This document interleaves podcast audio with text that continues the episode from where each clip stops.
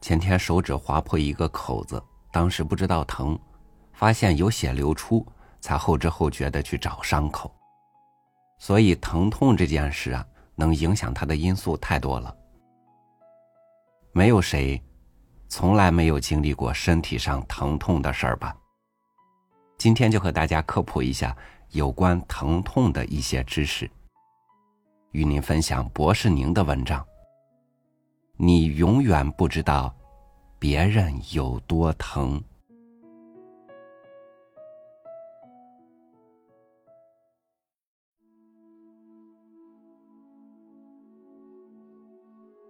不同的人在不同环境下，对疼痛的体验是不同的。尽管受伤是客观的，但是疼痛程度却是主观的感受。疼痛和体温、血压、脉搏都不一样，并没有一种测量疼痛的客观手段。那怎么判断别人有多疼呢？据说，墨西哥的惠乔尔人认为生产之苦应该男女共担，所以产妇生产的时候，她的手里会抓着一根绳，绳子的另一头绑在丈夫的睾丸上，每次一疼。产妇就用力拽这根绳一次，这样，丈夫不仅能判断妻子的疼痛程度，还能做到共情。但是用这种方法表达疼痛，既不科学也不安全。医生则通过疼痛标尺判断病人疼痛的程度。标尺上用零至十分表示疼痛的级别。最左侧代表一点都不疼，最右侧代表疼的无法忍受。医生让病人自己选择疼痛级别，但这种方法也只是相对准确，难以捕获复杂性和特异性的疼痛感受。关于疼痛，医院有句话：“病人说疼就是疼，病人说有多疼。”就有多疼，所以以后别人再说疼的时候，你可千万别随便发表自己的看法，因为你永远不知道别人有多疼。研究认为，让人类感到最疼的病有三种：带状疱疹引起的神经痛、癌症带来的疼痛和三叉神经痛。虽然疼痛是一种主观体验，但是疼痛的存在也有客观基础。研究表明，痛觉的产生有明确的神经传导通路。首先，各种损伤会刺激人体组织释放致痛物质，即导致疼痛产生的化学物质。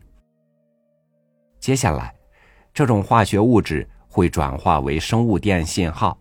由神经通过脊髓传给大脑，大脑经过快速复杂的分析和整合，最终形成疼痛的感觉。所以，这个通路上的任何一个点出现问题，都会影响痛觉。二战伤员受到严重创伤却不觉得疼，这是极端场景下才有的极端情况。因为战争让士兵高度紧张，人体分泌的大量激素会作用于痛觉神经传导通路中大脑分析和整合的环节，抑制痛觉。另外，我疼，故我在。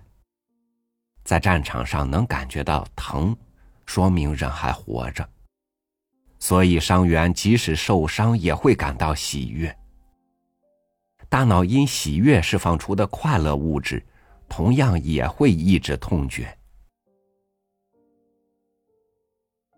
比如，经常会有糖尿病病人被暖水袋烫伤，这是因为糖尿病损害了病人的末梢神经，痛觉神经的通路受到了影响，导致痛觉减弱，病人感受不到暖水袋给皮肤带来的真实伤害，也就不知道躲。于是就被烫伤了。再比如，医学上有一种罕见病——先天性无痛症。目前的研究显示，这种罕见病和某种基因突变有关。基因突变阻断了神经生长因子信号转导通路，影响神经元的分化，所以患这种病的人痛觉缺失，不知道疼是什么感觉，自然就不知道躲。美国明尼苏达州的一个孩子就患有这种病。他在长牙后和别的小孩一样喜欢啃手指，但是如果没有人阻止的话，他会把自己的手指啃得血肉模糊，甚至露出骨头。后来经医院检查发现，他患有先天性无痛症。疼痛是症状。它是对我们的提醒，是对我们的一种保护，让我们躲避损伤。而没有痛觉是一件很可怕的事。从这个角度来看，有痛觉是件幸福的事。尼采说过：“疾病损害人的机体，疼痛摧毁人的灵魂。”在我看来。疼痛不仅能摧毁人的灵魂，疼久了也会给身体带来巨大的伤害。医学上把持续时间大于一个月的疼痛称为慢性疼痛。急性疼痛通常容易找到原发病，但是很多慢性疼痛都找不到病因。慢性疼痛，慢性疼痛本身就是一种病。首先，持续的疼痛会影响病人的生存质量，身体的多个系统，比如神经系统、消化系统、内分泌系统、循环系统、免疫系统，都会因疼痛相继出现功能紊乱。其次，持续的疼痛会严重影响病人的心理健康，病人会出现自卑、绝望、焦虑、抑郁等不良情绪。尤其是癌症引起的疼痛，很多病人还会因此自杀，甚至做出危害社会的事情。疼久了，神经系统还会发生病理性重构。也就是说，疼痛使痛觉通路产生异常，导致疼痛的感觉错乱。病人没被刺激也会疼，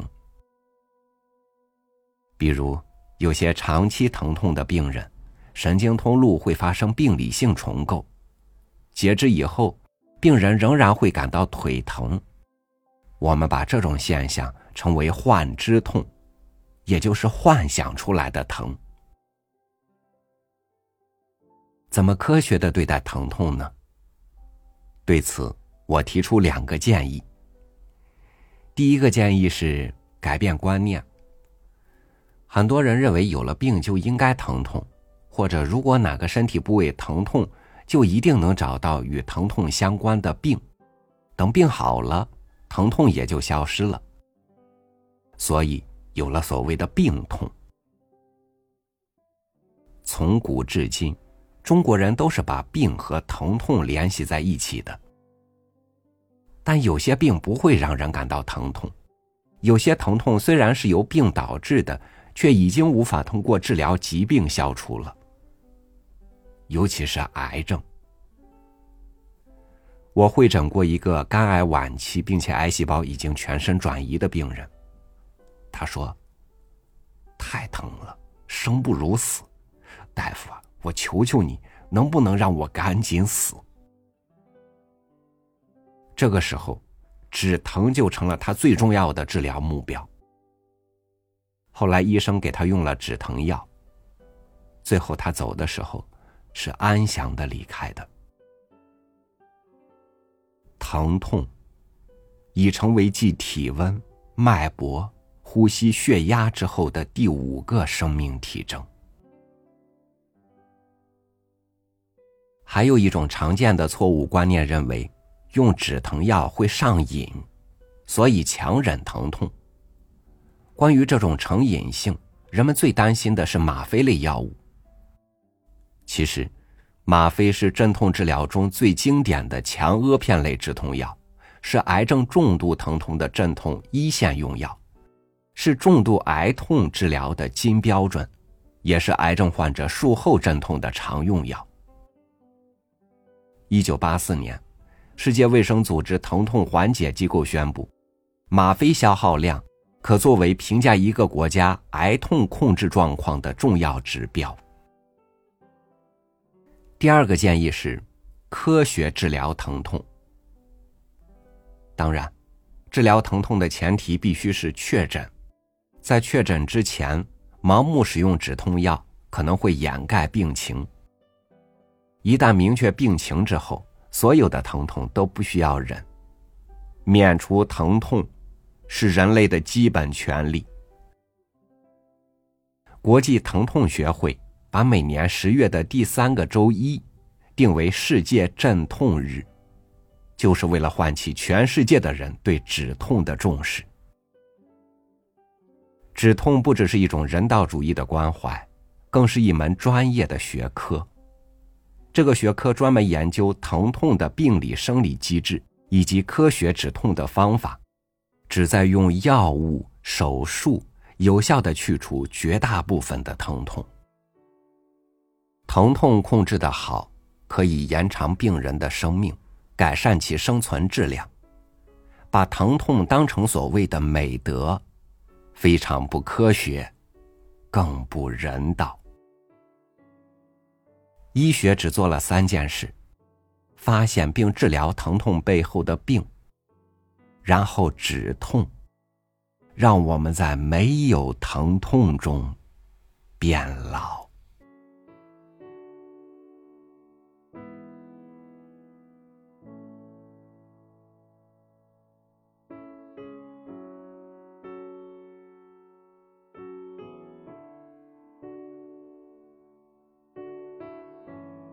疼是一种提醒的信号，身体提醒你要去关注它。要去保护自己了，所以最好控制疼痛的方法，永远使用在疼痛之前。当然，如果疼痛已经来了，也不得不在治疗的同时去忍受它。疼痛，没有人能够共担，也没有人能够代劳。感谢您收听我的分享，我是超宇。每天为你读书，明天见。